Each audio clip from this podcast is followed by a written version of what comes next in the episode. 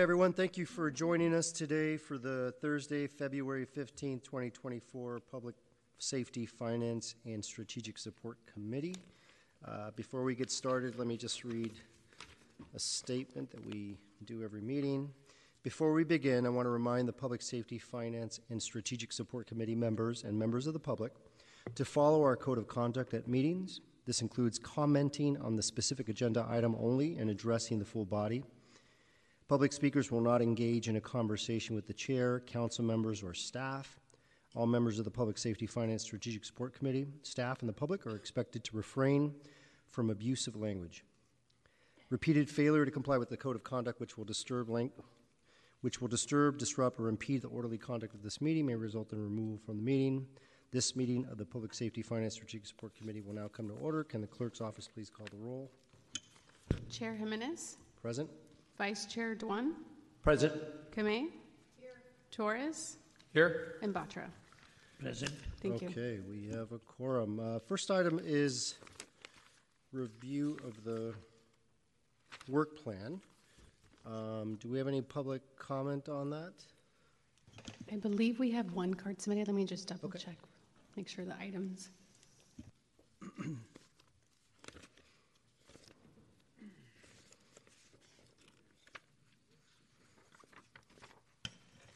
That's for another item. We'll go Okay. back to the committee.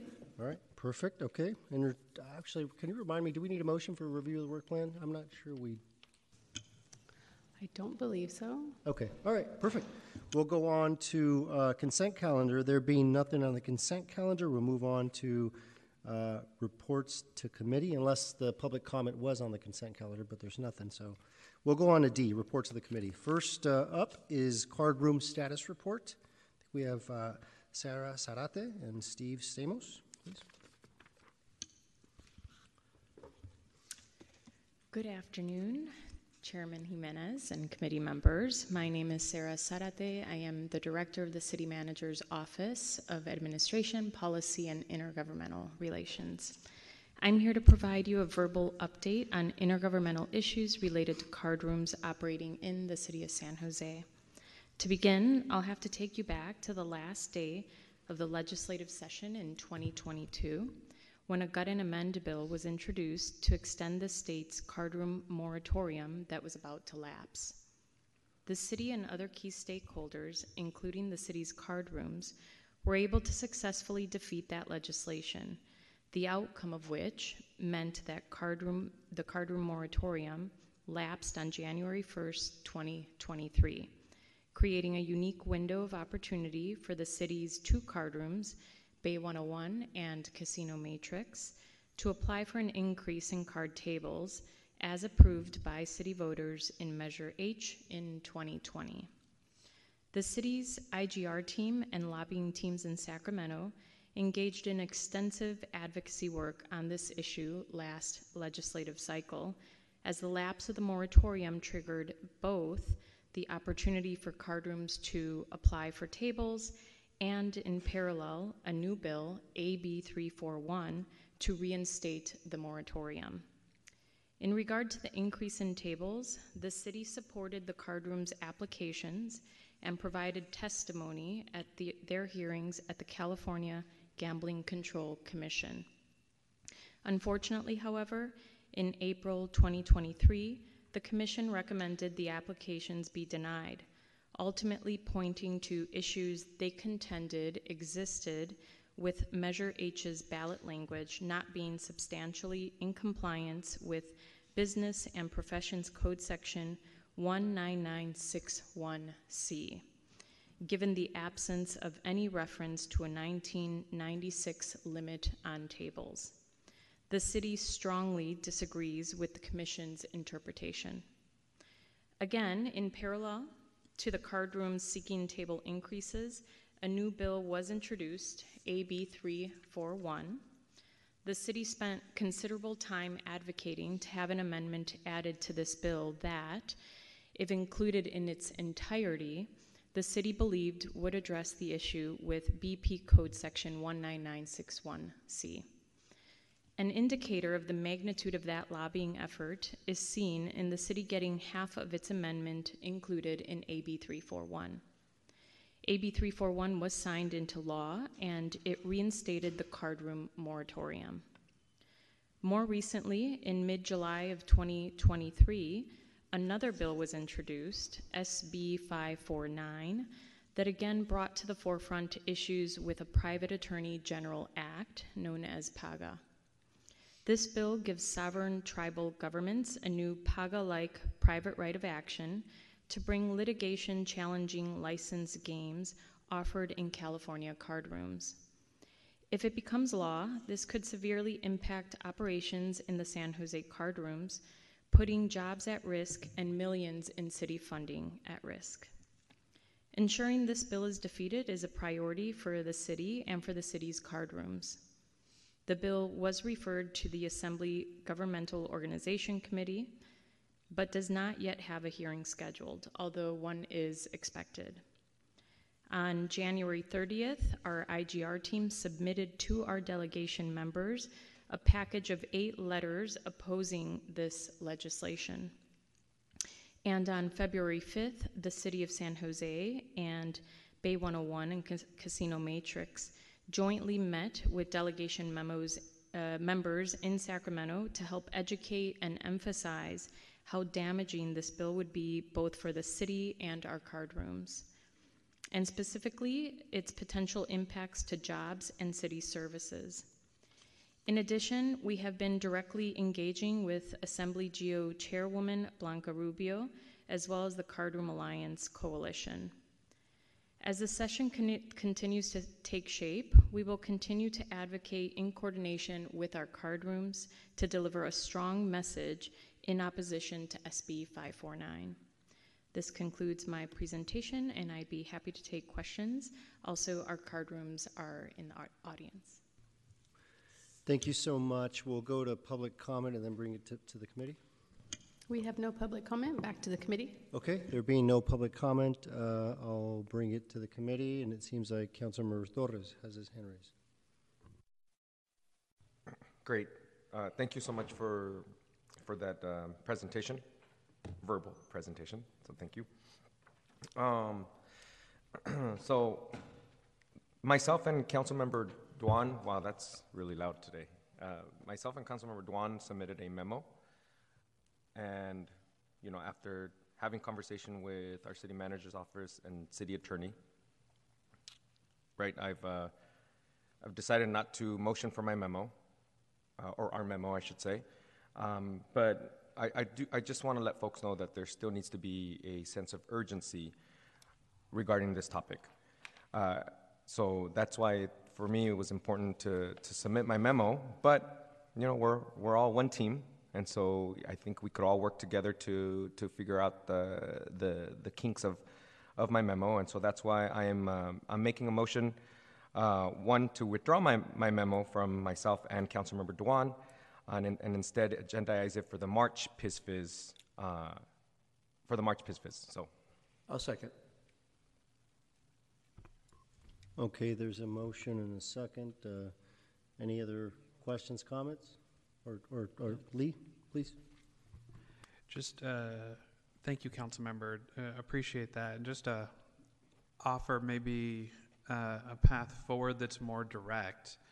Um, looking at the memo, there's, I would say, obviously, the administration has, has several concerns, starting with just the policy question. Do you want to change the regulations in, in general? And I think the full council needs to, to give direction around that before we arrive at a conclusion what that is. Um, but ultimately, eliminating a, a card room regulatory fee is something that would need to happen through the budget process, because as proposed in this memorandum, it does create uh, a general fund liability of you know anywhere between a million or two million dollars. So I think if we were to come forward in the March PISFIS meeting, we're well into the budget process. Um, and ultimately would still need to get referred to council to give us direction to even start examining this.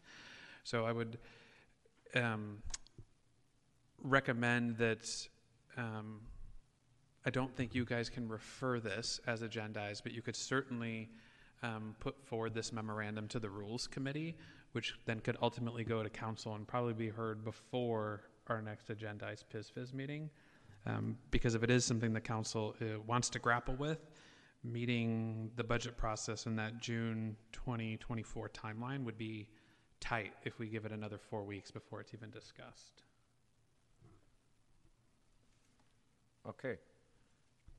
Well, that, that's a, that was, that's a, a wrench in the, in the, in the, in the process. Um, It's just a way for you to expedite it by sending it to rules so that you guys can have that uh, question answered for you. Because I, the way we put the budget together is we're, we'll obviously seek direction from you guys as part of the March message, but we're well into working with departments on, on how to balance Okay. those things. And so I, I want to make sure if you're really interested in this, that we have the ability um, and space to do that work versus kind of delaying it by four weeks. So, uh, c- may I ask a question, Mr. Please. Chair? So the, my question would be, so I get, I get what, what, what you just explained, but, you know, in, via, as an elected official, when we talk about, when we talk about new revenue, then we start talking about the budget. But this is not, this is not new, new revenue. It's just because we are, are re ask, we are reconsidering, is it because the memo is uh, reconsidering the fees? Or the way we intake those, those, those fees and the, and the taxes? Is that why we need to go to budget? Yeah, so anytime we're establishing a new fee or eliminating a fee, or, or even changing a, Amending a- or a- amending. or, or amending a fee, um, it does need to be considered through the budget process. That's what the budget balancing Okay. guidelines that you guys have passed to give us. Um, and as written, and I'm sure we would need some space to kind of work through some of these questions, but it, um, while it talks about alignment to state regulations and removing duplicative regulations, it still seems like there's some type of function of regulation. But within the recommendation, it also talks about just eliminating the regulatory fee altogether, which means the council would need to contemplate putting general fund um, behind such regulations if there was no regulatory fee. So that, that's why it would need to happen within the budget process. Uh, All right, so I, I, so do, do we have to amend the, the motion or just, just kind of say everything what he said? I, I guess I would ask the, the question of the city attorney, do we have the power just to refer this to the Rules Committee? Or would they need to resubmit their memorandum to the Rules Committee? Um, I think PISVIZ can refer it to the Rules Committee, your memo as it is. Okay, so we'll, we'll, I'll amend my motion to, Move it to? to, yeah, for that language, yeah. That, that exact language. Yeah. We'll move I don't it want to to repeat Rules everything what you- Committee. that you just said, but yeah, I think that, that. So the they were seconder's okay with that? Yes. Okay. Okay. Cool. All right, any other comments? I have a question, but any other comments, thoughts? Okay, so, Thank you, ne- Lee. thank you. Next, we have uh, Councilmember Rabatra. Yeah, yeah, I want to get a l- clarification on, you talked about the changes which happened. They pose a huge uh, risk to our card rooms and to the revenue which we get and the employment. If we don't do anything what we're talking about here, are we in danger of not having any revenue beyond certain amount of months? Thank you, council member. Um, I think it all depends what happens in Sacramento. The bill right now was referred to a committee, but it hasn't been scheduled for a hearing, and it has several steps after that. So it would depend if, if this bill actually became law, the impacts of, you know, what it would mean for the city. There's a lot of additional steps that would have to happen. Okay. And are we currently duplicating a lot of work with the state Uh, as a city of San Jose, and we are adding a value to it? In terms of the, Lee, probably you want to pick it up. Yeah, so it's, it's something that the assistant chief and I have asked the gaming division to do is look at our own regulations and the state and kind of come up with a framework for us to look, knowing that this conversation was going to happen. I'm sure there are overlaps. We've had a, a very robust uh, regulatory model that the state, quite frankly, has, has taken pieces of. So I- I'm, I'm sure there's some overlap, but how much or how little, I don't think I- we'd be prepared to answer that question today.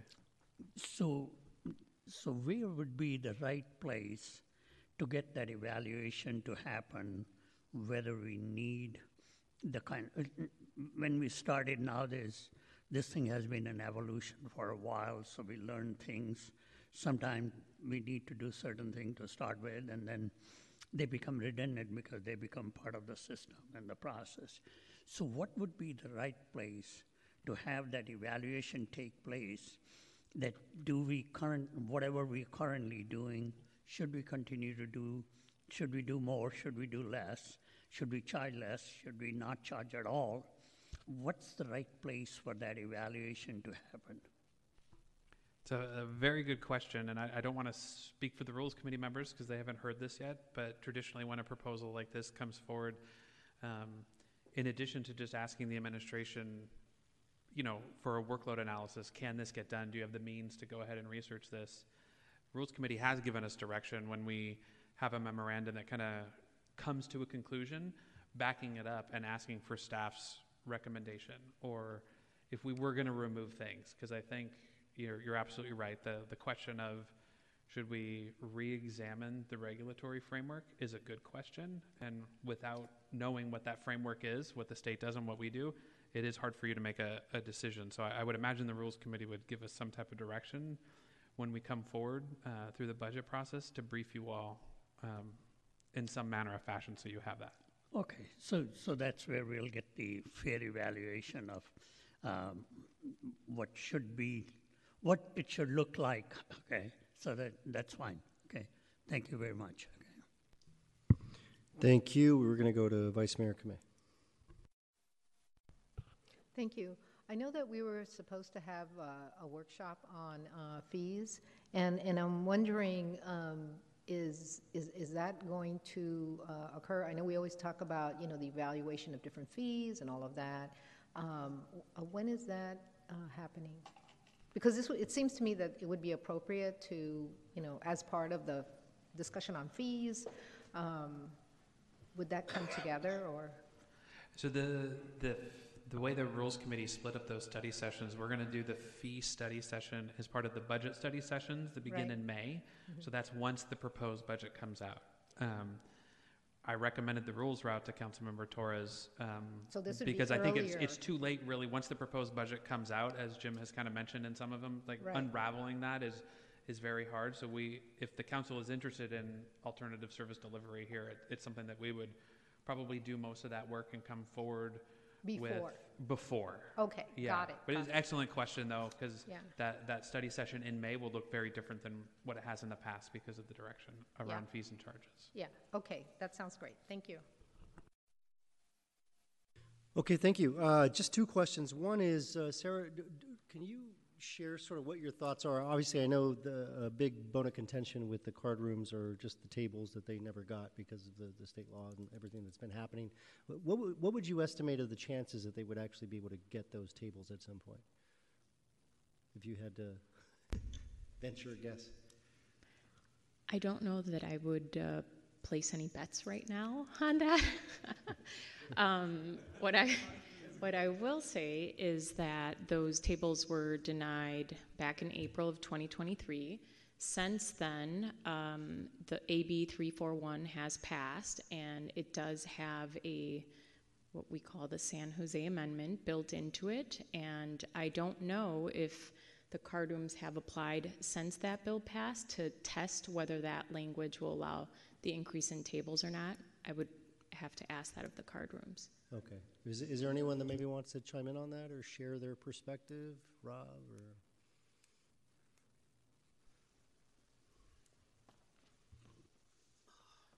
Didn't know I was going to have to speak today. Good afternoon. Thank you for the question, um, and thank you for the report. Uh, on behalf of Bay uh, Casino M8trix, Bay 101, I don't believe is here. Oh, there. Oh, hello.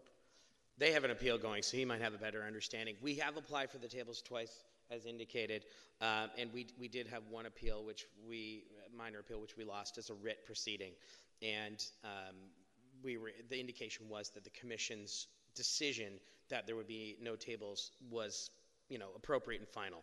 Um, and as I said, I won't speak for Bay 101, but there's been a further appeal of that. Um, from my perspective, having dealt with the commission for a decade now, I think it's very, very unlikely. So not taking any bets on it is a good answer. Does that help? That does help. Thank you. And, and if Bay 101 representative has any thoughts, Open for any other questions too. Thank you. thank you. Hi, good afternoon. Augustin Whitson, General Counsel for Bay 101.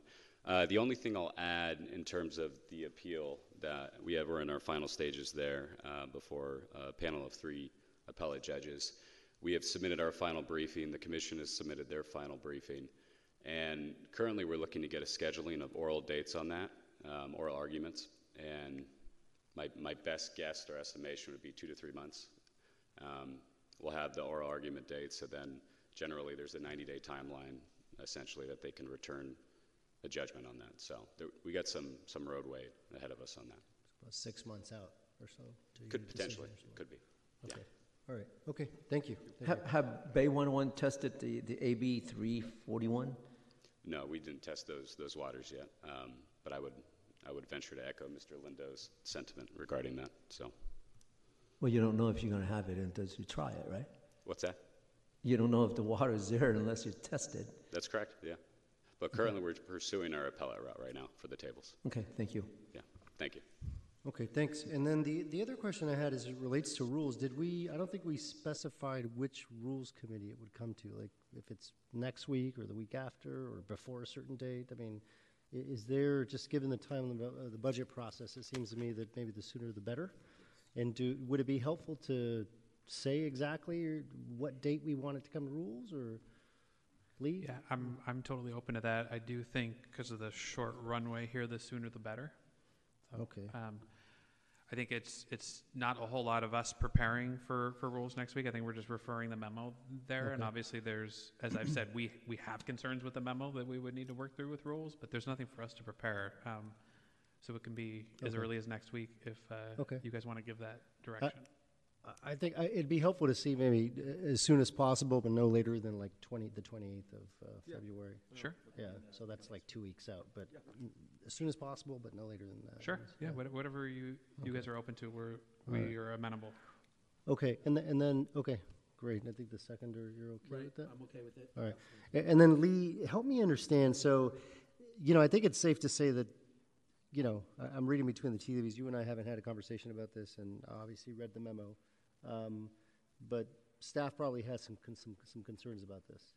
Um, And so what I'm curious about is, we- we've established a new process at rules. You all are going to come and so the process, I'm trying to remember the exact process. The prop- process now is that someone submits something to rules, you all come forward and maybe have some thoughts on it. We then say, okay, go out and study it, and then come back, right? So there's an extra layer.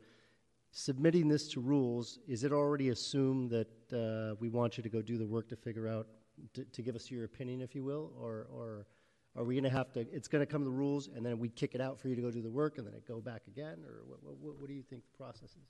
Yeah, te- technically, it's a two-step process. Um, the Rules Committee now makes, you know, a a policy judgment. Is this worth staff's expiration? Are we, as a Rules Committee, interested in looking at the regulatory framework? And if the Rules Committee wants to do that, we will go back and do some workload analysis.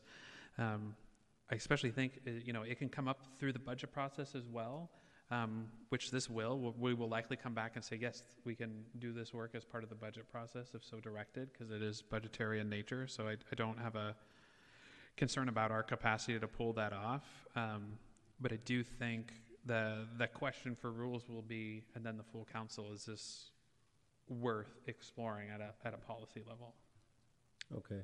So because of that two-step process, then I would say, I mean, I think you emphasize it coming before us sooner rather than later at rules. So I would say to the extent that it can come next week, so that way we can give that direction, assuming that's the will of rules and it happened much quicker. that- Yeah, we're, we're totally fine with next week. Yeah, okay. All right. Then I would maybe ask to modify the motion further and just To for include- next week. Yeah, for next week, yeah. Uh, I'll second it, but, but I want to ask you a quick question. You have enough information in order to, without any further discussion from staff, to, to move it to rules. Uh, Am I clear on that? That is correct. Perfect. Let's move it forward then.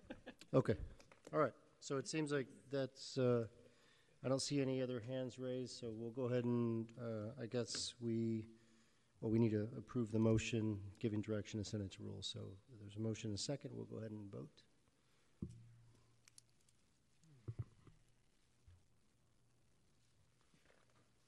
Okay, I think it's unanimous. And that passes unanimously. Thank you. We're going to move on to item number two. Thank you so much, Sarah. Uh, We're going to move on to item number two, second quarter financial reports fiscal year 2023, 2024.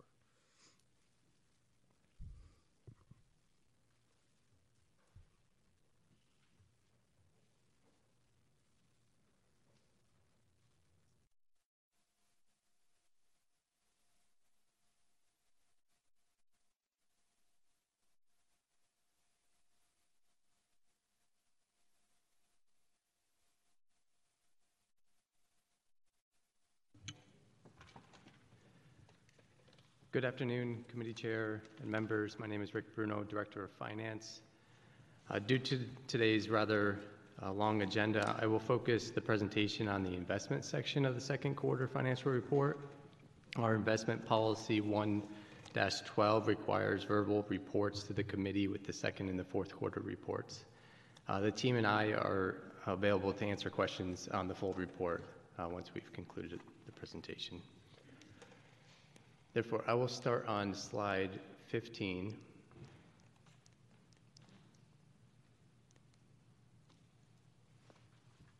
And summarize several key elements of the investment policy. Investments must meet and conform to the California Code. Investments are made in highly rated fixed income securities. The investment policy is reviewed annually and reaffirmed by the City Council and the investment policy is audited twice a year for compliance with the policy. Next, I'll cover the investment program objectives. The objectives of the investment program are safety, liquidity, and then yield. Safety ensures that investments are made in prudent securities that repay the principal amount at maturity. Liquidity ensures investments are easily converted into cash to settle any cash flow needs, and yield is the return on investment we realize from holding such securities. Slide 17 summarizes the overall portfolio performance. As you can see, the size of the total portfolio is approximately $2.4 billion. Earned interest yield is 3.1%. The weighted average maturity is 682 days. And thus far, in the first six months, year to date, uh, interest income realized is $39 million. There have been no exceptions to the investment policy this quarter. The pie chart on slide 18 shows the different types of investments held in the portfolio. The largest holding is in highly rated U.S. agency securities at 43%, followed by muni bonds at 15%, corporate notes at 13%, and supranationals and mortgage backed securities at 9% each. Slide 19 shows the distribution of, of the portfolio by fund. As you can see, the investment portfolio is made up of more than just the general fund. Large enterprise funds like the airport, wastewater, and energy department, and other funds make up the majority of the investment portfolio. Slide 20 focuses on the general fund and notes that the balance decreased by $24 million in the second quarter. Uh, this is a normal trend and will increase in the third quarter as property tax revenues are received in January and June of each year. Slide 21 demonstrates the general fund cash balance over time with sizable increases in the June in the January and June months as I described on the previous slide. And slide 22 represents the city's portfolio yield in contrast with other indexes. And finally, slide 23 lists our strategy for the foreseeable future. The strategy is to match expenditures with investments over the 24 month horizon, to extend a portion of the portfolio beyond two years, to maintain a diversified portfolio, and to maintain true to our objectives of safety, liquidity, and yield. So at that point, uh, that concludes my presentation. We're happy to take questions on the full report. Okay, thank you so much for the presentation. I don't see any, well, actually, we're going to go to the public comment, see if there's public comment, then we'll bring it back to the committee. There is no public comment. Back to the committee. Okay. And can you remind me, uh, I know item two is second quarter financial reports, item three is City of San Jose investment policy annual review. This is, seems to be a combo? Or- We have a few slides for item number three, so we will have a separate presentation Oh, and a okay, separate okay, vote on that okay. item. Okay, cool. All right, I'll entertain a motion for item number two. I don't see any hand, oh, actually, sorry, there are some hands raised. I'll go to Councilmember Batra.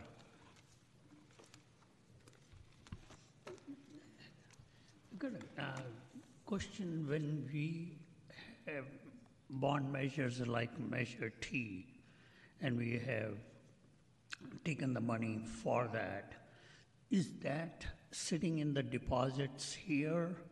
And while we are paying the interest on those um, for the bond measure, and at the same time collecting some interest on these deposits?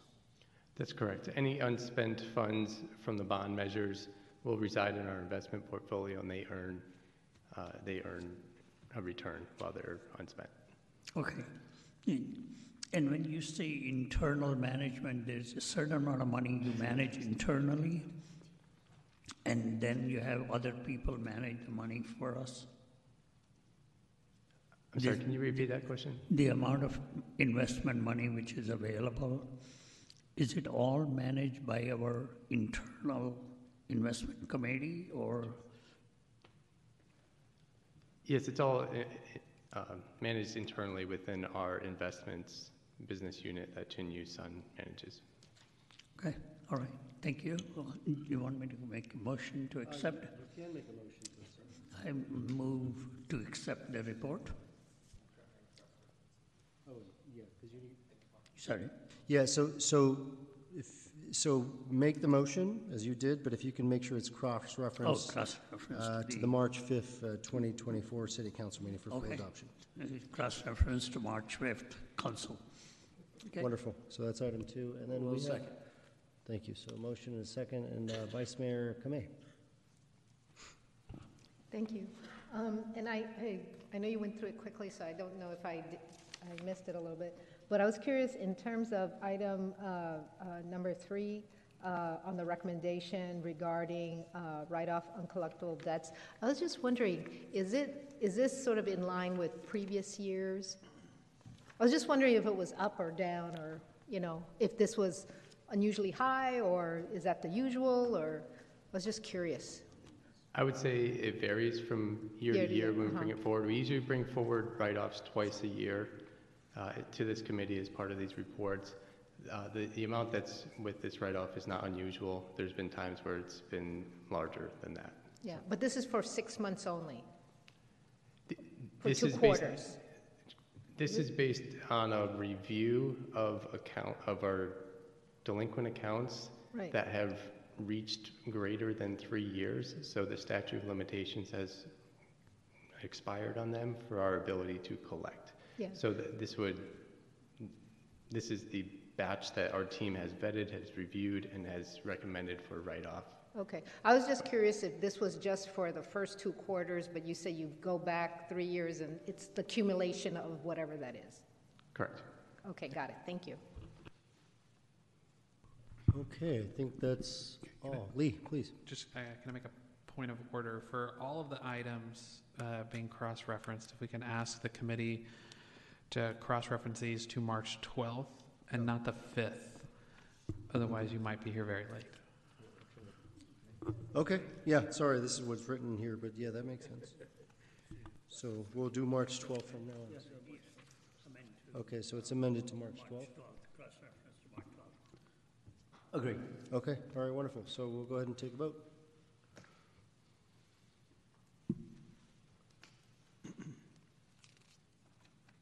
And that passes unanimously. Okay, thank you. And then uh, I suspect same team's going to sit there for the investment policy, right? Please.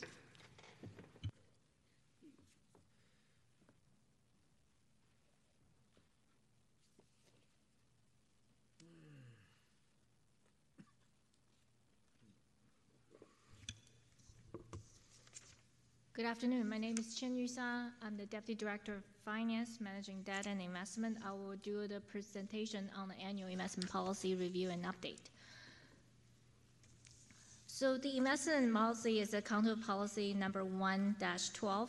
Uh, the policy conforms with the California Government Code Section 53601 and et cetera. Our objectives for the investment is safety, liquidity, and yield in that order. Uh, our strategy, as we discussed before, is to maintain a diversified, portfolio of conservative and highly rated fixed income security investments. And we try to match cash flow needs with maturing securities. And we typically pursue a buy and hold trading strategy so that we will not re- realize, um, will not have the risk of any kind of realized loss. Um, by policy requirement, uh, finance departments need to perform annual review of the policy. We typically do, do that in this time of the year. We submit, submit any proposed change to the PISFIS committee for review and then obtain from the committee approval and then cross-reference to the city council to obtain full council appro- approval. We provide a red line version of the policy update and as in this, with the staff report, the policy, uh, red, line version of the policy is uh, ex- included as Exhibit A. So in this revi- uh, in this policy update, we propose uh, to one, basically one revision. We want to consolidate the current uh, policy sections 917 and 9-9.18 into one consolidated section called collateralized securities, with a slight increase of a portfolio concentration limit to um, 20%. Furthermore, we want to, we would like to propose to divide this category into two subcategories uh, mm, by issuing agencies. Namely, we want to have two subcategories. One is those collateralized security issued by governmental agencies, and those are issued by private en- entities. This segregation provides a better uh, management of the risk exposure because typically the private entity issued collateralized security bears some credit risk, while government, governmental engine, agencies typically do not have any named credit risk carried under them. So uh, we would like this uh, uh, lineup to uh, propose a better management of the mm, risk for the entire portfolio. Why we want to do this, as we discussed, um, this divide, this cat, this lineup will provide a better uh, risk management for the portfolio. We also recognize collateralized security as a group broadens the scope of authorized investment. And furthermore, this um, uh, redefinition align with the city's investment policy, investment objectives of safety, liquidity, and confirms to the state code. With that, we, we ask the PISFIS committee to approve the City of San Jose investment policy as amended and then refer the policy as well as uh, appropriate resolution to this full city council for consideration at the March 12th meeting. Um, with that, we'll Okay, open thank for- you so much for the presentation. We're going to go see if we have public comment before we bring it back to the committee. There is no public comment. Back to the Okay, committee. so No public comment. Um, Just a quick clarification before we entertain a motion. So is it the 12th or the 5th? 12th. It's the 5th. 12th. Okay, so we're getting mixed information, so if we can clarify. Mike, we would like everything referred to March 5th. So I misspoke earlier Okay, based off of my notes. So we would like everything referred to March 5th because the 12th is very heavy. Okay. All right, so whoever makes the motion, refer to, cross-reference it to Motion March 5th. approval, cross-reference to March 5th, please. Is there a second? No, you made the wrong, March 12th, right? No, No, no. 5th. Yeah, we, we just indicated, Lee said he made a mistake, so we are moving to March 5th. they're all going to be the 5th moving forward. Okay, all right. This is wrong. Uh, I don't know what your copy says. What, what is, what is your copy? Printed agenda says March 12th. Yeah, mine says 5th. but I have a Yes, different. sorry, that's why I'm getting confused. We originally wanted everything on the actual agenda and recommendation language referred to March 12th. Because of other deferred items, March 12th now is a, a long meeting. So in the annotated agenda for the chair and I, it says March 5th. Correct. So that's the. And it's change. just, it's simply just for agenda management, so we don't lock you in here all day long like we've done to you today. So the desired thing is, is March fifth. Correct. That is correct. And that's the motion on the floor. So, okay, we'll go ahead and vote unless, actually, So- uh, Councilmember, Vice Mayor Kamei. So we were wrong in the previous motion? Yes, so I. So we I have was to- wrong. I But was we, wrong. then we have to take it back? So I'll address that right now. So let's vote Okay. on this and then, All right. correct. So I caught that. We're, we're, we'll go back. So, so the vote here is to cross-reference this to the March 5th council meeting. There is a second, a motion and a second. We'll go ahead and vote.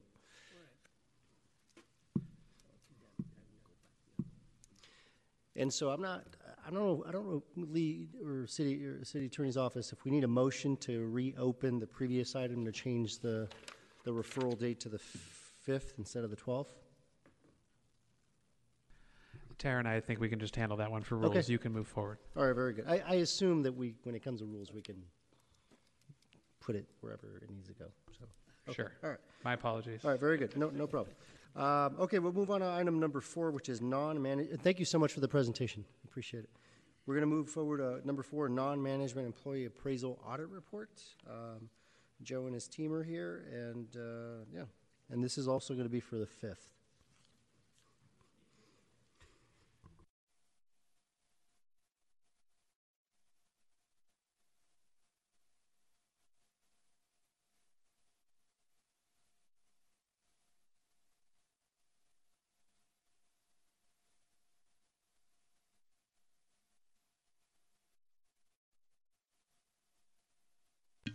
So good afternoon, Rois City Auditor. I'm here with Abeli Opie and Ricky Tran from my office for our non-management performance appraisal audit. The administration should improve and clarify the appraisal processes.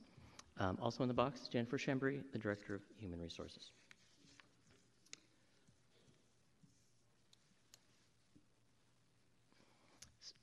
Staff development and performance feedback are encompassed in the City of San Jose's core values and non-management employees are a significant portion of the city's workforce with roughly 4,300 non-management staff as of June 30th, 2023. The city policy manual provides guidelines for annual and probationary appraisals for non-management employees, and while the Human Resources Department, or HR, oversees the overall appraisal process, individual departments are accountable for conducting performance appraisals and forwarding them to HR for inclusion in the employee's personnel file. In 2018, the administration identified the performance measure percent of non-management employee performance appraisals completed on schedule as a key performance indicator for the strategic support city service area. Being on schedule has meant historically that an appraisal had been conducted within 30 days of the end of an, of an individual's appraisal period, and this 30 days was meant to account for the expected processing time for the appraisal itself, for example, scheduling, signature gathering, and other administrative tasks. As noted in the administration's response, they will be revisiting whether 30 days makes sense moving forward. The administration set a target for 80% of non management employee performance appraisals to be completed on schedule for fiscal year 22 23, and the objective of this audit was to review non management performance appraisals for timeliness. We had two findings. The first finding is that nearly three quarters of non management employees had a current appraisal on file, however, timeliness can be improved. As of June 30th, 2023, including both annual and probationary appraisals, roughly 74% of non management employees either had a performance appraisal within the past year or one currently due. However, timeliness can be improved as 28% of staff received appraisals more than 30 days after the end of the appraisal period, 11% were more than 90 days past. In some cases, staff have gone extended periods without receiving appraisal, and at the time of the audit, the administration had not been tracking appraisals for non-management part-time staff. Lastly, we noted that, the, that automation can help simplify and streamline the appraisal process. To improve the non-management appraisal process, we recommend the administration establish a process to better notify and follow up with departments on outstanding appraisals, clarify expectations around providing and tracking appraisals for part-time staff, implement automated workflows to streamline the process, and provide additional training to supervisors who complete the appraisals. The second finding is that the administration review its, should review its current performance measure around, around non-management performance appraisals. The report from the city's Human Resource Management System, or HRMS, used for calculating performance measure did not calculate results accurately at the time of the audit. For example, appraisals were considered on schedule even if they were conducted more than 30 days past the end of the appraisal period. Based on how the HRMS report captured appraisal data, data, we noted more than 200 instances that completed appraisals would have been considered on schedule despite being conducted more than four months past the end of the individual's appraisal period. Also, at the time of the audit, the, the report query miscalculated the processing period allowed for an appraisal before an appraisal would have been considered overdue. This was corrected during the audit. So, to more accurately report performance, we recommend the administration adjust its reporting tool to more accurately assess whether appraisals are on schedule and document the methodologies moving forward. The report has eight recommendations to improve the non management performance appraisal process and reporting. We'd like to thank HR, the City Manager's Office, Office of Employee Relations, and the City Attorney's Office for their time and insight during the audit process. Um, I ask that you accept the report and cross reference to the March 5th meeting of the City Council. Um, I'm happy to answer any questions, and I'll turn it over to Jennifer Schembri for the administration's response. Good afternoon, Jennifer Schembri, Director of Human Resources and Employee Relations. Um, we appreciate the Auditor's Office work on this audit. And as our response mentioned, it is important that performance appraisals are completed on a regular and ongoing basis. Um, while HR oversees the overall process, uh, it is each department director along with their staff that are accountable for ensuring completion of performance appraisals within required timeframes. Um, it is important, as our response noted, to recognize that during the COVID pandemic response, many of our employees were pulled into COVID response efforts and were focused on providing important and critical services to our community. Um, and performance appraisals were just one of many regular duties that were not able to be completed as timely as we would have liked. Um, however, starting in fiscal year 22 23, the city manager emphasized the importance of getting up to date on performance appraisal completion, and this resulted in a high of 93% of appraisals tracked as completed. With the corrections uh, to the report the auditor's office identified in a different time period, we're now at approximately 74% completed. This continues to be a really important focus of the city manager, and we will continue to work uh, to be as close as possible to an on time 100% completion rate. And thank you. Okay, thank you so much. We'll see if there's any public comment. There is no public comment. Back to the committee. Okay, all right, I don't see if I see any hands. Um, uh, Vice Mayor Kamei. Thank you. Um, thank you so much for the report. Um, you know, I truly believe that it is important to to follow through on many of these um, uh, rep, uh, appraisal reports, um, and and it's sort of a, a, learning for both the supervisor as well as the individual. So, I um, I don't know if there are uh, systems in place uh, like automatic notices or something that can be done where I know that sometimes when you're very busy, you know, things kind of fall through the cracks. But, uh, you know, if, uh, if we uh, think that it's important, then we should uh, increase the number of completed appraisals done. And I think that um, if we don't have those reminders, sometimes it, you know, I just think of how um, uh, how good the reminders are, are, when we have to do the trainings, uh, especially the cybersecurity trainings. They keep coming. They keep coming, and uh, sometimes it can get a little bit too much, but but it gets the job done. And I'm just wondering, you know, for a period of time to see if if that would be helpful. Uh, and I know that there are um, uh, there is technology already that can assist with that and uh, and uh, does help people, you know, get it done. So I'm hoping that we could use like some tools to bring that num- that percentage up a little bit higher. Yes, um, just to respond really quickly. So we are automating the form. That will make the process a little bit easier, but we are also looking at some performance management systems. Um, as you've heard me talk about a lot, we just implemented NeoGov, which is the new hiring application system, and it has various modules you can add on to that, and one is a performance management system that I think would have a lot of what you're talking about there. Um, and there are also other things out there as well, so that's something that we are exploring further. Yeah, I know that there are even um, systems where um, uh, there, there's, they even create suggested language that has been sort of cleared through legal uh, in terms of how you can write uh, in a way that is beneficial both to the individual person as well as the supervisor so that you create greater clarity in terms of what is expected. So I think that that is also out there and you know they have some pretty good ones so I think it's worth uh, at least looking at it. Thank you. Thank you. We have uh, Councilmember Batra. The management uh, or the appraisals, do they form a basis for something else in terms of either the uh, monetary things or promotions or any of those things? So this is the non-management performance appraisal. Um, so it does not, in our management performance appraisal program, our MPP, which is for our management employees, um, that is the basis for uh, merit increases. Um, and this, uh, there are limited merit increases in the non-management, so it would be a basis for that. Um, also, withholding a step increase um, would also be uh, something we would look at the performance appraisal for.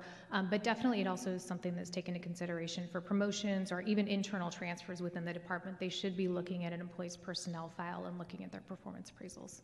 So why would it not be a hundred percent requirement as that everybody be given an appraisal and be on the file, whether 30 days or 25 days? Does it need to be like, I see a target to be 70 or 80% or whatever? Why wouldn't it be 100%? I, I can start. So the, the expectation in the policies is that yes, everyone gets an appraisal. The 80% is the on schedule uh, performance appraisal. So 80% are on schedule, meaning within a certain time frame from the end of the appraisal period. But you're, you're right. The expectation in the policy is that everyone has an appraisal. Um, I don't know if, if you have anything to add or if that no, that, that is the expectation, and as I mentioned, there's various factors that go into that, um, including what we talked about the COVID response, and so I we've made it a focus after that to make sure we got back on track with it. But there are a lot of different you know, factors that go into it. Uh, we would never be, I think, 100% completion on time, as we have employees on leave and things like that, especially in our police and fire department. So, um, but as close as possible is our goal. No, no, I think I understand that they won't be done in 100% in time frame, but 100% of them should be get done in whatever time frame beyond 30 days or 45 days because uh, like in the private sector, there was no exception to it. Everybody had to get their review and they had to be in. And, and I think if you have the same policy, you made exception during pandemic, lots of things were made exceptions. So time to bring it back. Okay. Thank you. If I could, if I could add, so there's a couple recommendations in the report, kind of get to address some of what you're describing. So, one of the things we were seeing is uh, some some folks potentially could have gone an extended period of time because they shifted positions within the organization, in which case their appraisal period might eh, might shift. There might be some confusion of who's supposed to provide the uh, appraisal because if it's mid-year, does is the former supervisor, the current supervisor, who's providing that? So we had some recommendations about clarifying those expectations.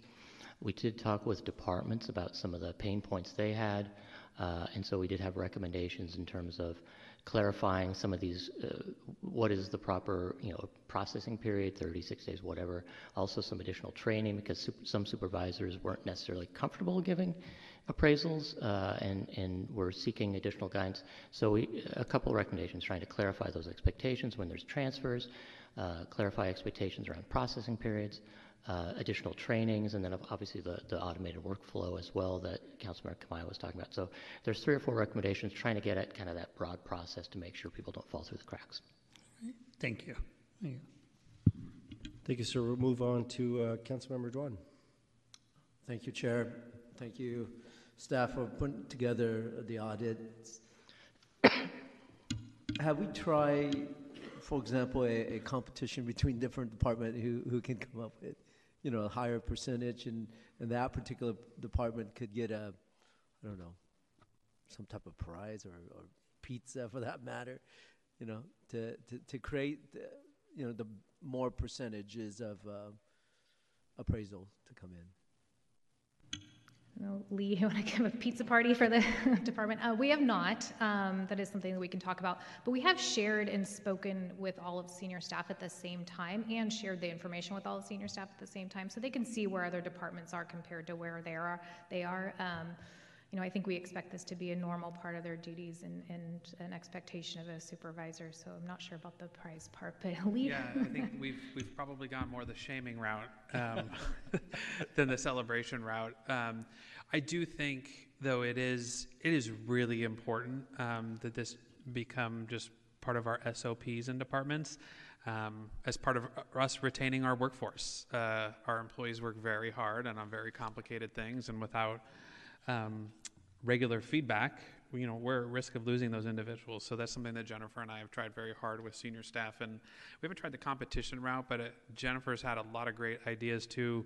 Just some of these departments that have so many employees and different start dates, just maybe moving the, all of those into the same month. So it's just more of a regular thing like, oh, it's April. We're going to work through these together. Um, so, I, so, I, think we're trying to just improve the process overall. Um, because it's it's very important for our employees that they get this feedback. I totally agree with you because if they don't know where they stand and, and what their performance, how can they improve, right? And um, yeah, I I believe in in, in trying to be uh, positive. We don't want to go into consequences, but shaming is not too bad either. Thank you. Okay, so I, I still don't think we have a motion. So if someone can make a motion I'll, again to I'll, I'll cross-reference motion it to for the accept fifth. uh, the report with uh, cross-reference to March 5th. Second. Okay, there's a motion and a second. Uh, We'll go ahead and take a vote. Passes unanimously. Okay, thank you. Appreciate it. Okay, we're going to move on to our last item, item of the day. We're moving at lightning, lightning speed here. Uh, It's item five, cannabis business regulations and annual operating fee comparison.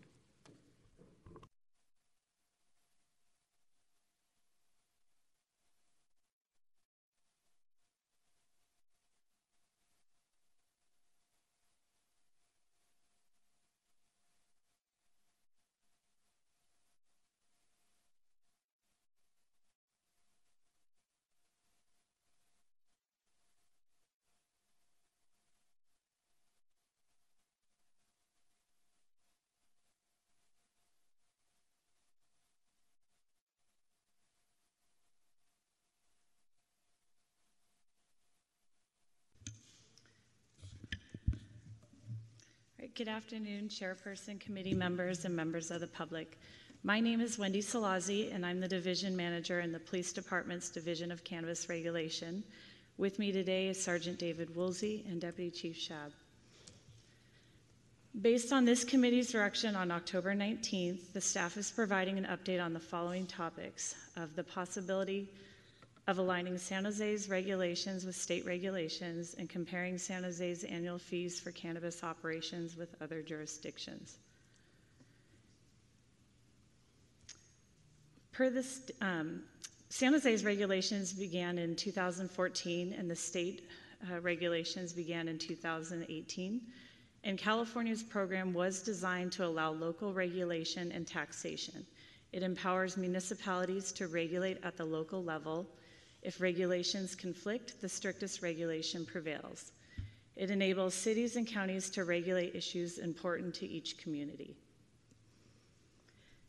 We felt it was important to compare various aspects of age comparisons so City Council and the public knows what the differences are. While we've heard feedback, the businesses support the age requirements to remain unchanged. There are some businesses that have let us know they continue to lose business opportunities when they need to turn away 18 to 20 year old medical patients with valid physician recommendations that other cities accept. Both San Jose's and the state's regulations require age verification prior to purchase, however, they, dif- they differ in how that's accomplished. San Jose requires the use of an electronic age verification device which scans the ID and displays the person's age. The state's regulations require inspecting a valid form of identification which leaves it up to the person inspecting the ID to know the age 21 by date and do the math to determine if the presenter of the ID is under 21 years old. Consistent with previous committee direction, we are not recommending changing our age requirement. As you can see on the chart, uh, where we differ from the state is we background owners between 10 and 20% ownership interest, all employees and drivers. We verify the driver has a valid driver license and insurance and that the owner of the delivery vehicle knows the vehicle will be used for cannabis delivery. Both San Jose's regulation and regulations and the state's regulations require persons working at cannabis businesses to wear a specific identification badge. However, they differ in purpose.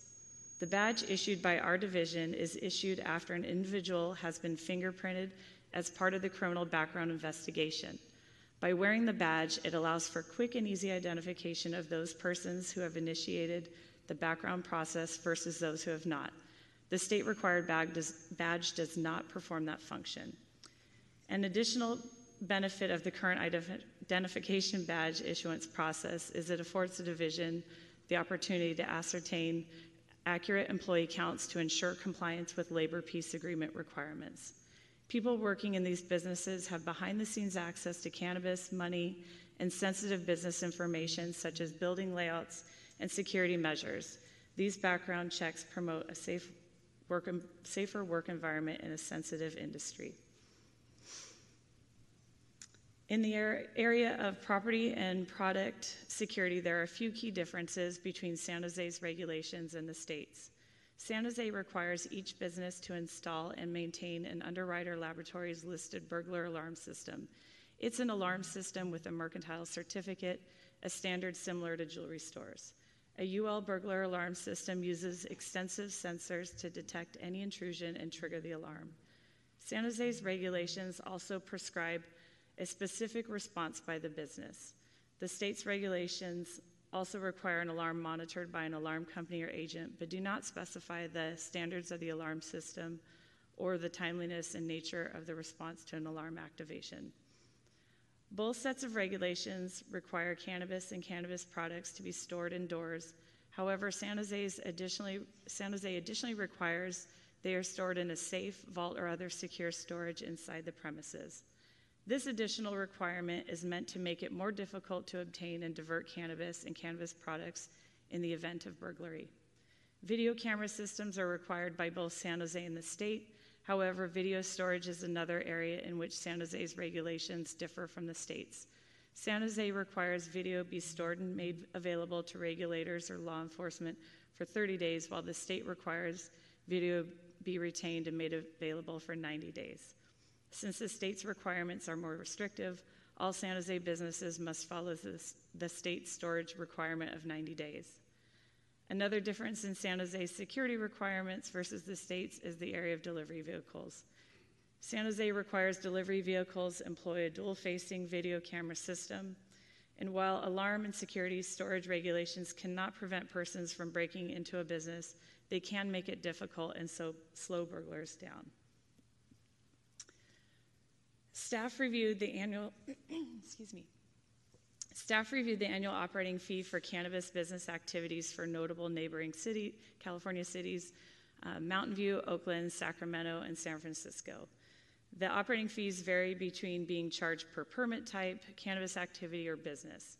When the fee is based on permit type or activity, it is important to note one business may hold multiple permits or conduct multiple activities, and the total fee each business pays is based on the number of permits or activities.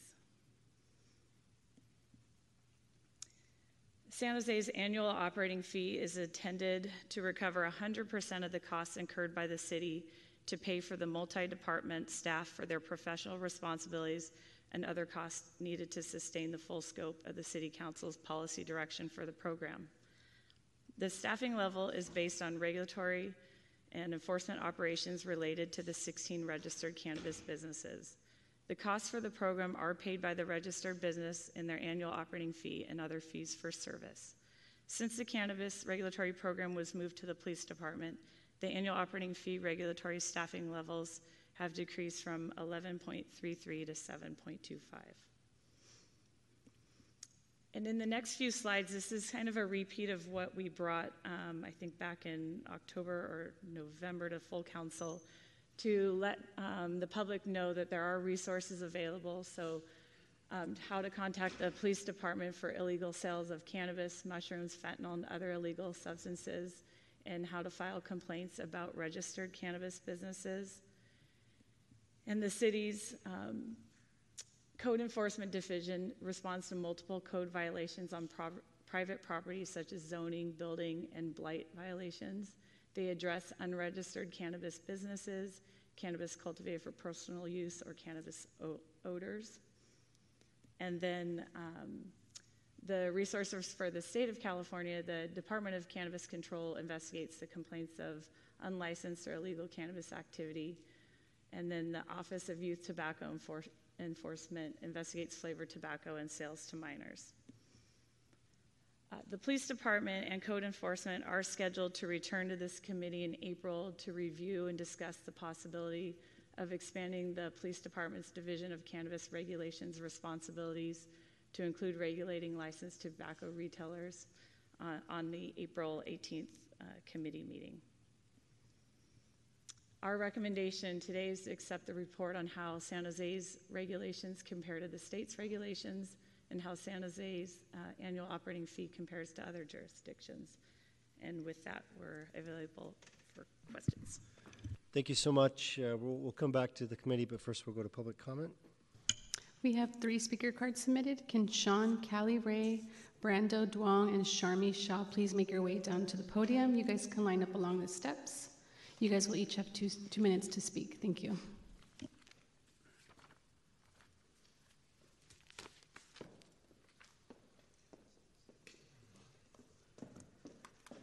Good afternoon, Chair and members of the committee. Thank you very much for the time this afternoon. Uh, I want to thank uh, you all again for taking the time to delve into this issue. Uh, we're frankly disappointed that four months have gone by since October 19th. This is the report that was drafted in four months. We'd think that there would be something substantially more comprehensive, substantially more introspective, and substantially more research done with aligning to the state. And by aligning to the state, I think we all know what that is for code, is to find the duplications that are happening at the state and here and find ways to eliminate them or make them more efficient. The more money you save at the city goes back into the general fund. The, the goal of the city is not to spend all the money that you possibly bring in through the front door. So it's unfortunate. Uh, on top of that, the division's functionally obsolete. It made sense in 2015. It doesn't make sense in 2024. It needs to change. The, the slides that you just saw regarding uh, the age, none of the cannabis dispensaries want to reduce the age from 21. We don't know what the point of all of these slides were. Councilmember Chair Jimenez's memo underlined the very fact that you don't want to reduce the age from 21. So rather than coming back with a thoughtful report that actually tries to find a, a compromise or some sort of middle ground between the, dis- the dispensaries, the legal dispensaries here, the illegal market, and how to address it, and what the council should move forward, we basically got a sales pitch about how great they are and why they should be justified to continue to do what they're doing when they're functionally obsolete. It's unfortunate. It's substantially unfortunate. Two dispensaries in San Jose have closed. How many more closures have to take place before the Division of Cannabis Regulation is actually going to understand that they need to change? They need to keep cannabis out of schools, away from children, and illegal activity out of our community. Thank you. Thank you. Next speaker. Good afternoon. My name is Sharmi Shah. I represent half the cannabis businesses in San Jose. Um, I'm here because um, while I appreciate the efforts of the department to date, I do uh, agree and reiterate what Mr. Kalirai said, which is that this system is outdated. Um, I'd also like to point out several misstatements uh, which were unfortunately made in the staff report. I represent the only registered business in the city of Mountain View. Their licensing fee is not $139,000, it's $1,942. Uh, sorry, $1,942.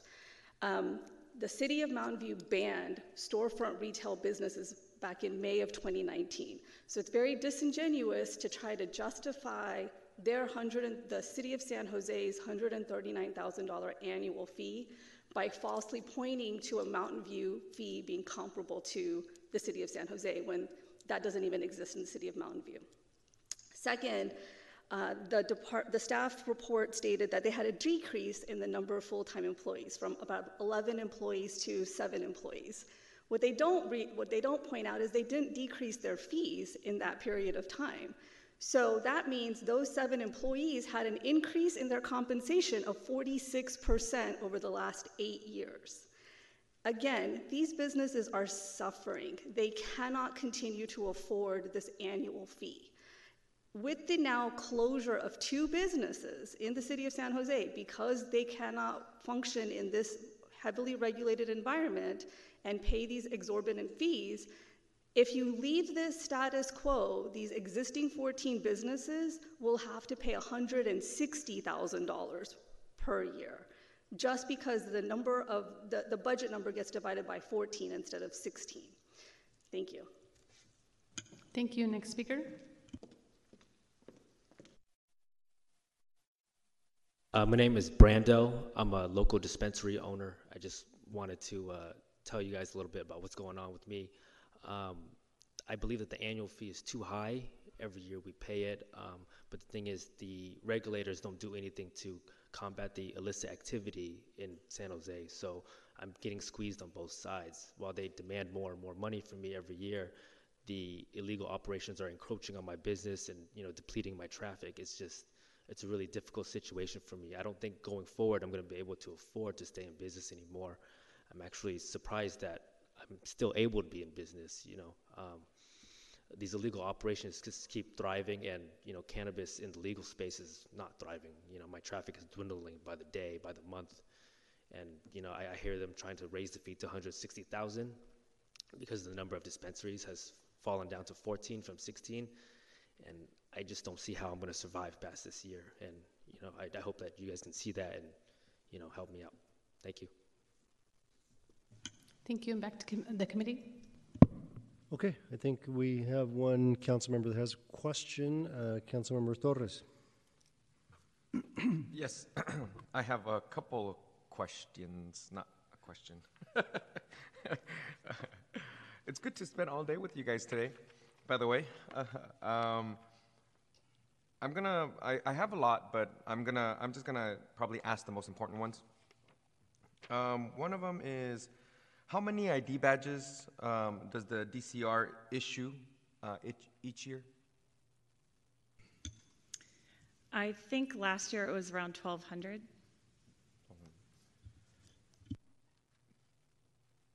Okay, great. And then the, the next question is for actually um, our assistant chief. So um, if you can make your way down awkwardly, please. In in 2023, chief, how many times? Oh, let, me word this right. yeah, this is right. Sorry. 2023, how many times uh, has an alarm been triggered at a business in, in, in San Jose, and what was the average response time to that to that response? And I asked it because I've had a few uh, cannabis stores in my district who said that they called the police and that they never showed up.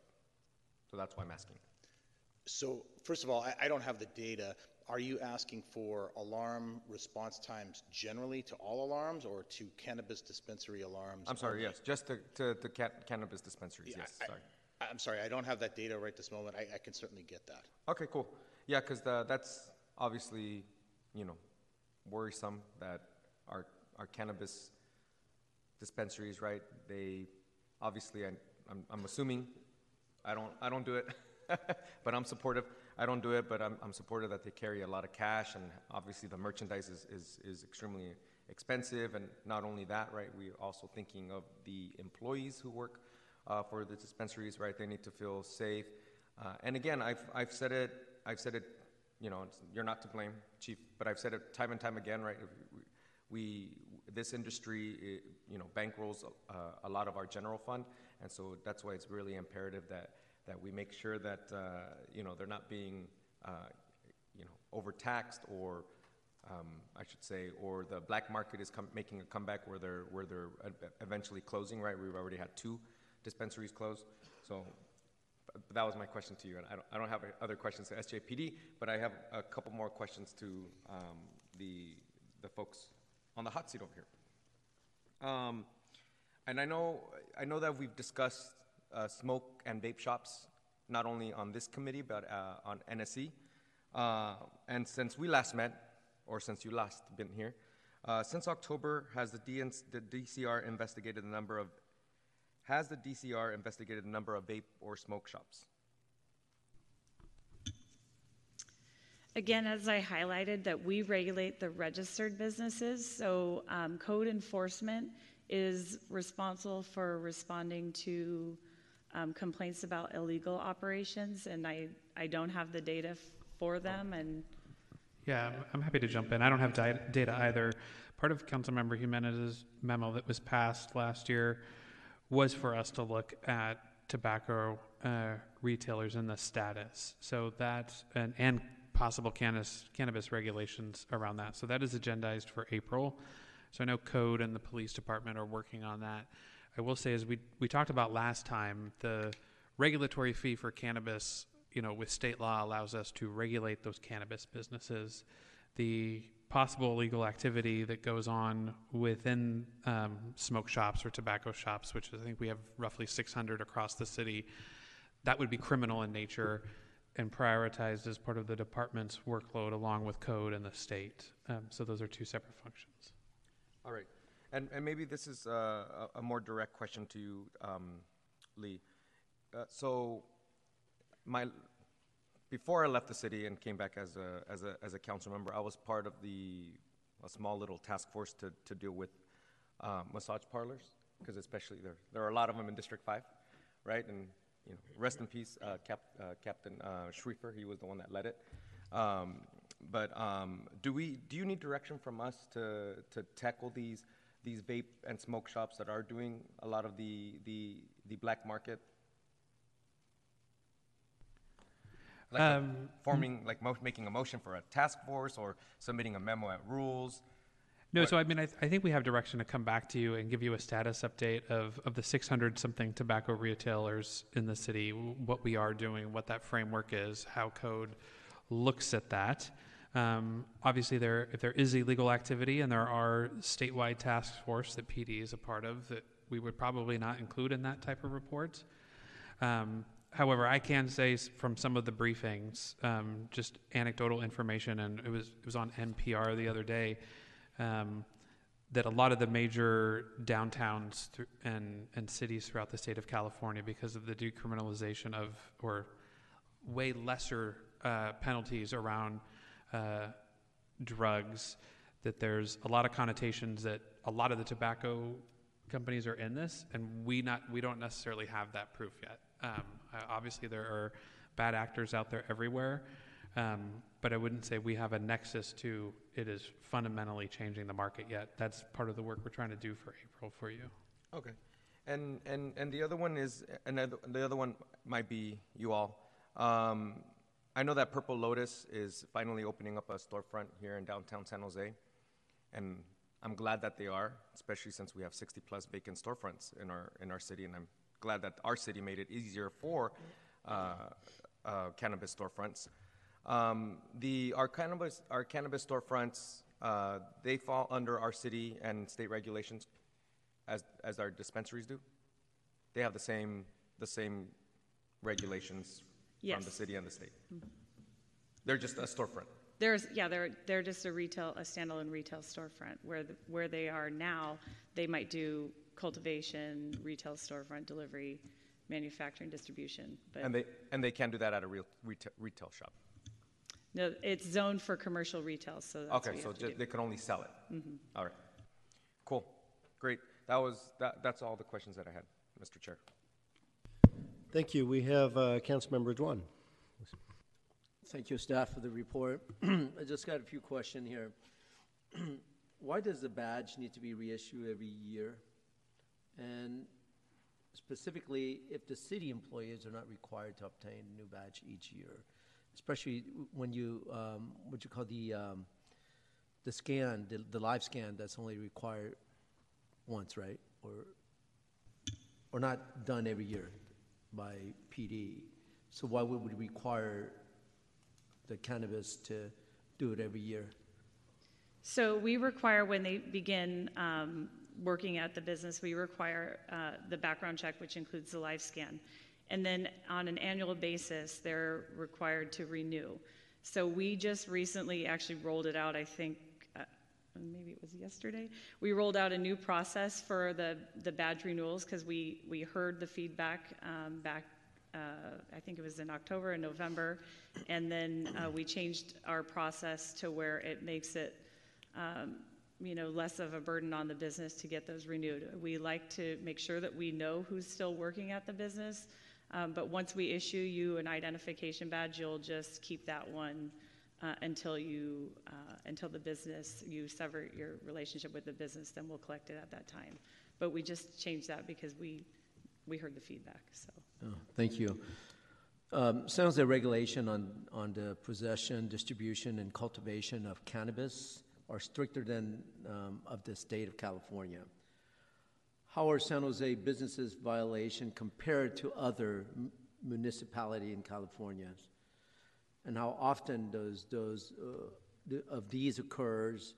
Um, and what is the gravity of these violations?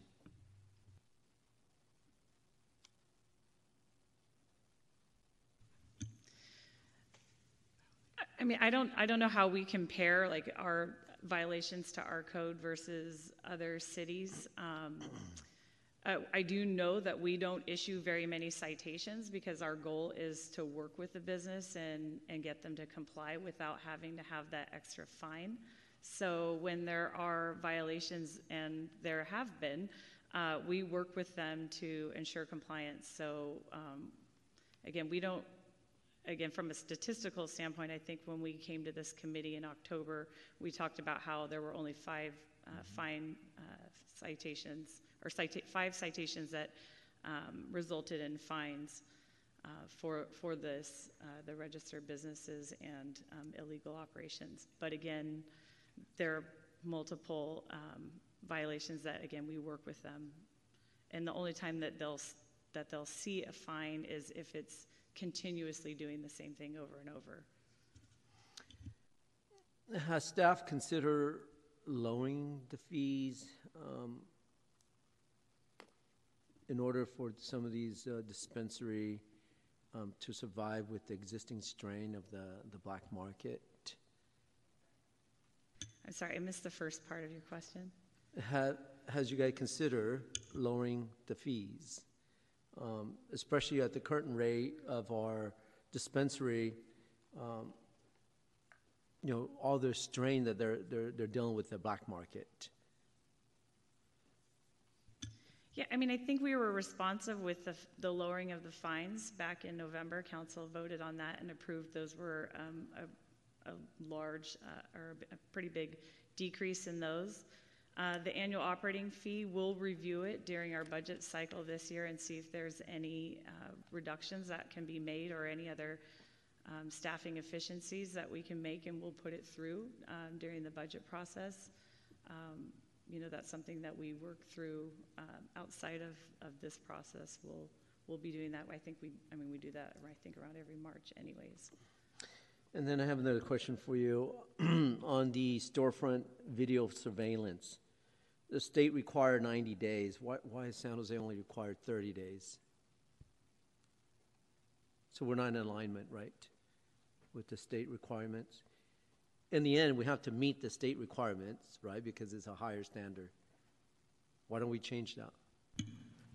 Good afternoon. This is uh, Sergeant Woolsey. I'll, I'll, take that question. So, originally in uh, 2014, when the program was being, um, you know, put together, we had a 90-day requirement at the city. We heard feedback from the businesses that storage of video for 90 days on some of the larger businesses that have maybe 100 cameras would be a really high expense for the hardware needed to um, store that much video. So uh, we reevaluated and passed a 30-day requirement because our thought was realistically, if something happens at the business, they're required to tell us more or less right away. We have time within 30 days to re- retrieve the video Um, if we're doing, you know, audits or monitoring or reviewing the, the business on a timely fashion, we shouldn't need more than 30 days worth of video, and that's why we landed at 30 days. When the state came up with their regs, they landed at 90 days. I don't know why, we don't work for the state, but that's why there's a discrepancy. Thank you. And in 2023, how many times did the DCR have uh, to reject an employee um, identification badge due to criminal background? You know? Sorry, I'll take that one too. Um, I don't know the number offhand. I do know that um, fairly recently, in the last couple of years, uh, as people are, we learned that people are disqualified based on a criminal conviction. Um, we've started to reach out to them and work with them on record clearance. If the record gets cleared by the court or expunged is another common term, then the conviction doesn't get used against them for employment. And most people are going and getting their convictions expunged. Um, and, and then remain allowed to work in the business. So I don't, I don't have the exact number of disqualifications, but most of them get it expunged and continue working. And can you tell me, you went from 11 employees down to 7.7 employees. Now, th- there's a cost saving there, right? If you, if you have less employ- employees, then there would be less cost. Where's the rest of the funding goes to? right here on, on um, page number eight, the annual fees and, and total full-time employees from 11 um, in 16, 17 to 7 in 23, 24. I mean, salaries don't remain the same. So uh, when you look at what the total cost for the um, FTE count, it, you know, last year it's different. Even with the same people on the team it's different this year. So it, it's based on um, you know I mean, what their current salaries are. And so what are the function of these seven employees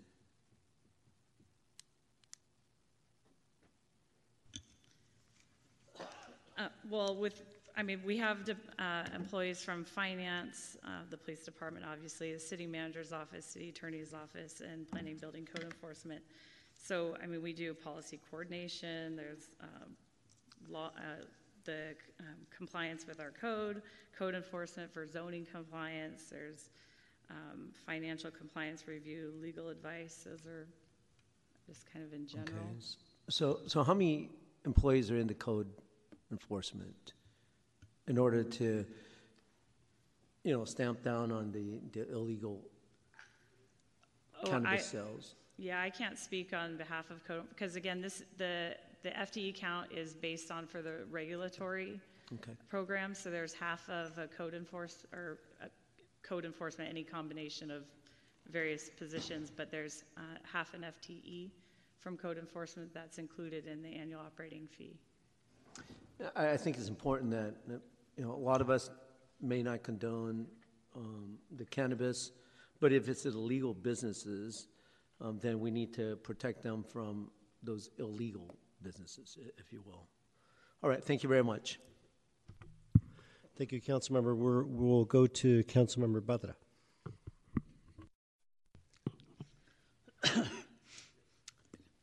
After your the detailed report I, I saw at the overview level three different issues being brought up. One, I think, I'm not into the micromanagement of your department, what each person does when you issue the badge, when you don't. But I think what came across to me is that is it time for self evaluation of your group in terms of the reasons why you were set up? And are we still needing the same level of uh, activity? Or do we need to change that?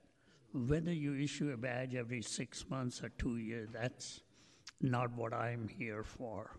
So I leave that to the experts. Okay? But I do want to have a self evaluation in terms of what you're doing doesn't need doing, and if anything, our fee structures and all that, how do we make it sure that they are supportive of our business? And the other item, which is not seem to be in your scope, but it has an impact on this activity, is that illegal uh, cannabis business, because that seems to affect what profits these people can make, what they can afford to pay, and so how do we? Okay, I, I see my response coming back.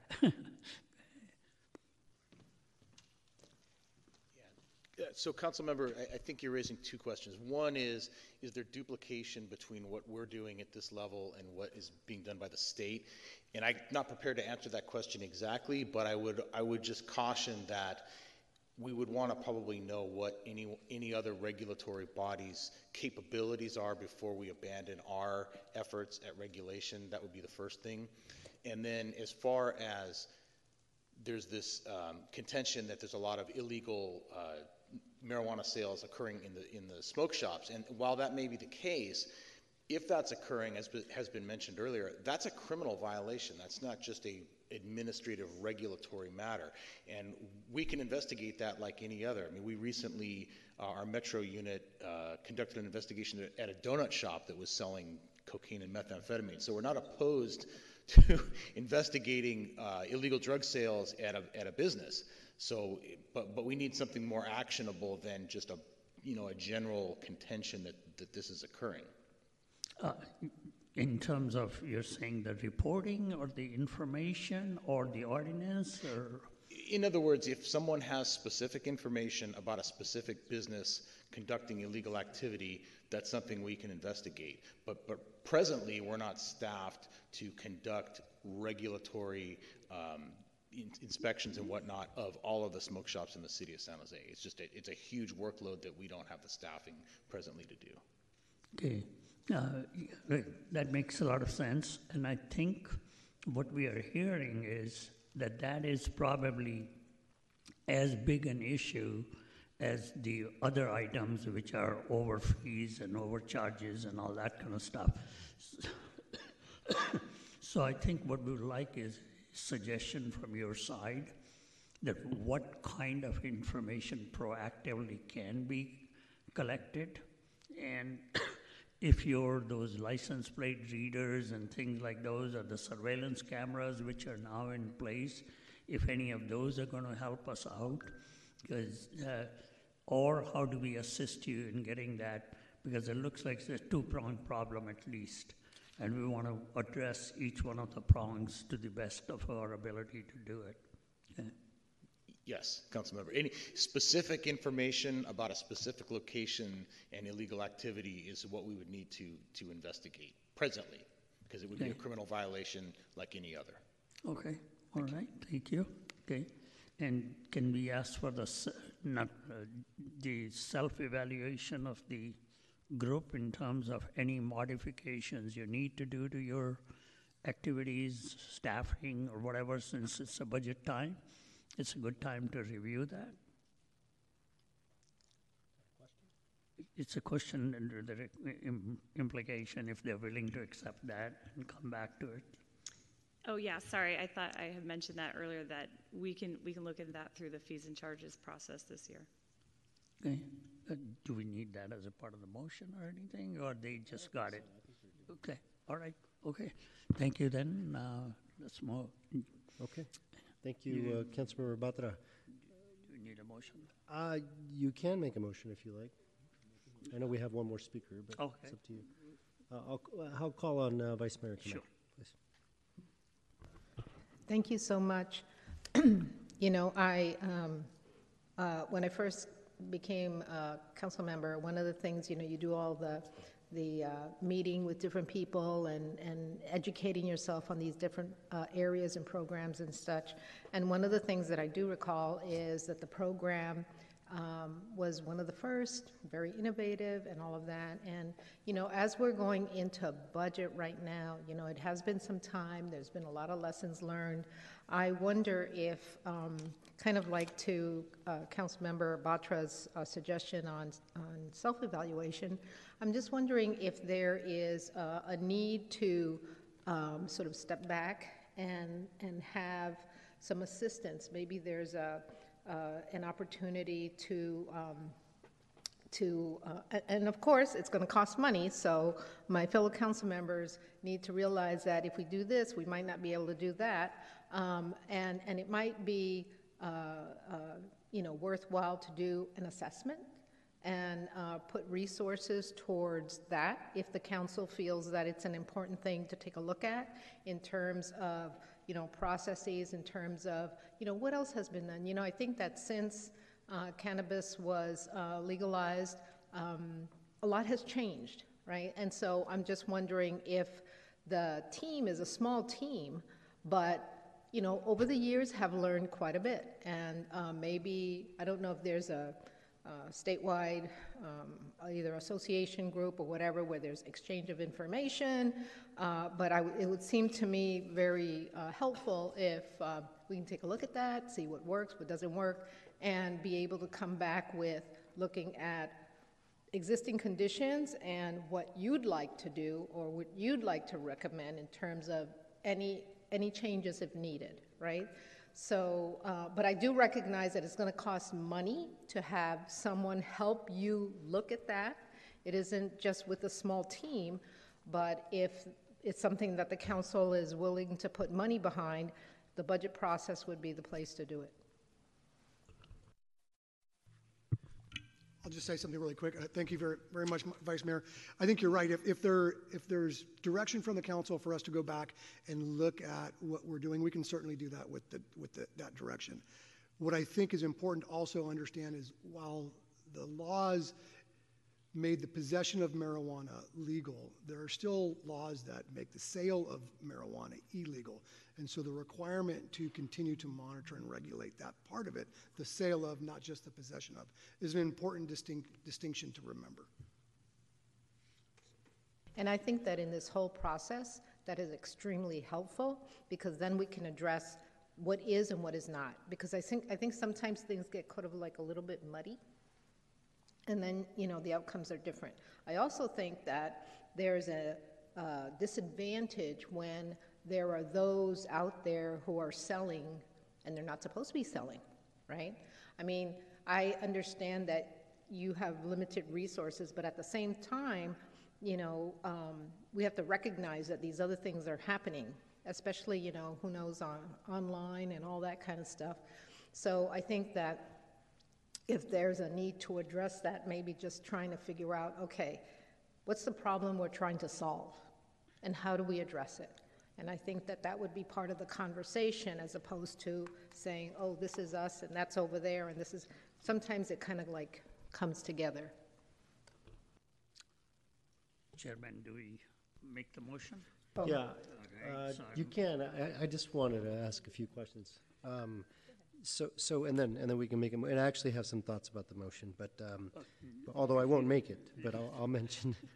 But, but the first one I, had- question I had is, and I think, uh, it was touched on very briefly by, uh, Sergeant Woolsey, and that is, I was wondering, like, what type of, so when, when folks are disqualified from getting a badge or can't get a badge because whatever criminal history they have, I know you mentioned expungements and things of that nature, folks to get things expunged, but what would prohibit someone from getting a badge? What type of sort of offense would, would say, okay, you can't get a badge, hence you can't work at the dispensary? And, and there may be a long list, and if there is, just, I'm just curious the type of stuff. Sure, I'll hit on the general themes. It's uh, crimes of violence, force, fraud, fear, deception, use of a firearm, theft, embezzlement, or possession, sale, or use of drugs other than cannabis. Other than cannabis? Broadly, yeah. Okay. And this is, this is, um, so if they're actually applying for the badge, it's assumed that whether they have those, they, they've sort of had those type of convictions that it's likely that if they're applying, they've already served their prison sentence or whatever, and, and they're now in this space, or, right? Yeah, um, and let me add, those are convictions within the last 10 years. Okay. So there's another category of moral turpitude, which would be something that's really serious. That can we can look at that whenever, not just within the 10 years. Uh, but within those 10 years, if they have one of those convictions, or if they're on probation or parole for one of those types of convictions, then they would be precluded from working at the business. Uh, typically, if they're on probation or parole, it's well within 10 years. Right, okay, all right. And, and, and is that, is that per state law, or is just something that we embedded in the policy when we originally created this? That's sort of in our ordinance. It's in our, okay, okay, so that was decided obviously some time back, and we, we determined these are the crimes that we want to make sure that. Correct. Okay, all right, okay, it makes sense. Um, the other question I had was related to, um, the, I think uh, Wendy, you had mentioned that we, we make sure as a city that the folks driving vehicles uh, that are employed by the dispensaries are licensed, like literally have a driver's license. Uh, h- how did that come about? Because I, I know there's obviously a lot of businesses around the city that del- do deliveries, and we don't we don't regulate any of that. And I, I just wonder sometimes if that's uh, very much in the weeds. Is it really? Because every business would you would want it. You have to have people insured when you're driving vehicles and such. And, and so I'd be curious how that came about, and, and, and if you think that's a change, for example, that could be made, and why it's necessary. I guess I'm trying to wrap my head around. I mean, it's a council, it was a council policy decision when we added delivery as an option, uh, you know, a few years back. Uh, again, what they're carrying in their vehicle isn't, you know, your, your dinner tonight, right? It, it is cannabis, it is a drug in their, in their vehicle, so, um, I mean, we feel it's important to know that they're actually a licensed uh, driver and that they have insurance and that the, that the people, uh, that if they're not the registered owner of the vehicle, that, that, that the registered owner is aware that, is, that they're delivering cannabis. So, um, again, it's, it's a, it's a council policy decision. So if, if council doesn't want to have that in place, um, then you can make a recommendation to right. change it. Yeah, and I, I realize these are circumstances, it seems to me, in which we've, we've created the box that we're in effectively, right? I mean, not we, but obviously past councils, and so I, I appreciate that. The, the other question I had was around the comparison cities as it relates to the fee. You heard mention of Mountain View as an example. I don't know if you had any comments about what was said.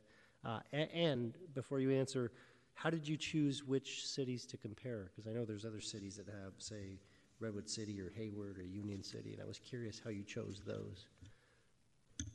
Yeah, I mean, it's the cities that we used last time. Um, Redwood City is another one that we could have included in there. Um, again, it was just a sample to say, I mean, we are acknowledging our annual operating fee is relatively high. Um, but in Mountain View, that annual operating fee does exist. It's in their adopted fees and charges program. So when I was comparing our city to other cities and, and reviewing their fees and charges schedule as we have, we have a fee schedule that includes an annual operating fee. We have various application receipts fees, and again, across the city, all sorts of things. Uh, but then for the cannabis program in Mountain View, there is an annual operating fee. So again, it's hard to compare. Uh, again, you're not always comparing apples to apples, right? Because there, some of the other cities do it based on permit or activity. Um, but they do, in fact, have a fee that's related to that. Whether or not anyone's paying it, I, I don't know that. Yeah. Um, and but there is a delivery fee that I believe is the amount that the that um, Ms. Shah had mentioned. So, uh, Okay. but yeah, it, it does exist. Would you, and, and I think this, my last question is, I, I think it might have been something that was mentioned in a past memo or presentation, because it sound, it sounds vaguely f- just familiar in my mind. And that is, do all cities operate a cost, uh, sort of cost neutral or cost recovery sort of model as it relates to the, the, you know, the policing, if you will, of this industry? Or, no, or, no, I, I mean, I think it it's depends on your city how you want to do it. Our city modeled it after 100% cost recovery. Um, I don't believe all cities are, even um, it, the cities in the chart. I don't believe all of them have 100% cost recovery. Uh, they, that's just what their city chose to do. Again, um, this industry does pay a 10% tax. I mean, it varies depending on what they're doing, but for the most part for retail. And it is a $15 million plus uh, revenue stream for the general fund. So our city could choose to uh, adopt a different model rather than just reducing the staffing level that's regulating. Uh, they could choose to pull it and not have it 100% cost Right. recovery. Okay, all right. Again, it goes back to us creating the rules and, and the decisions that were made a while ago, and that's sort of what carries the day at the present time. Okay, all right, okay. Um, so, so I'm not going to make a motion. I don't think it's customary for the chair to make a motion, but I, I will just say that obviously, I think every, I feel like we've been in this chamber all day, but uh, and we have. But uh, every member of the committee has commented, and, and I, I forget what Brown Act I'm in as it relates to cannabis, and I know there's other members that are not on this on this uh, committee that have expressed interest in the topic, and so I would say anyone that makes the motion, if you can maybe cross reference this to a future council meeting, I think that would be helpful. So that way the whole council can chime in. Obviously, there's interest in exploring sort of how how this works and how it can change or evolve, and so I think that would be helpful. And uh, and Lee, maybe to get your thoughts similar to the card room discussion, this may have, depending on what the council decides to do, may have budgetary implications. Um, is it possible or worthwhile to bring, to, to whoever makes the motion to, to say, bring this back, say, before the end of March?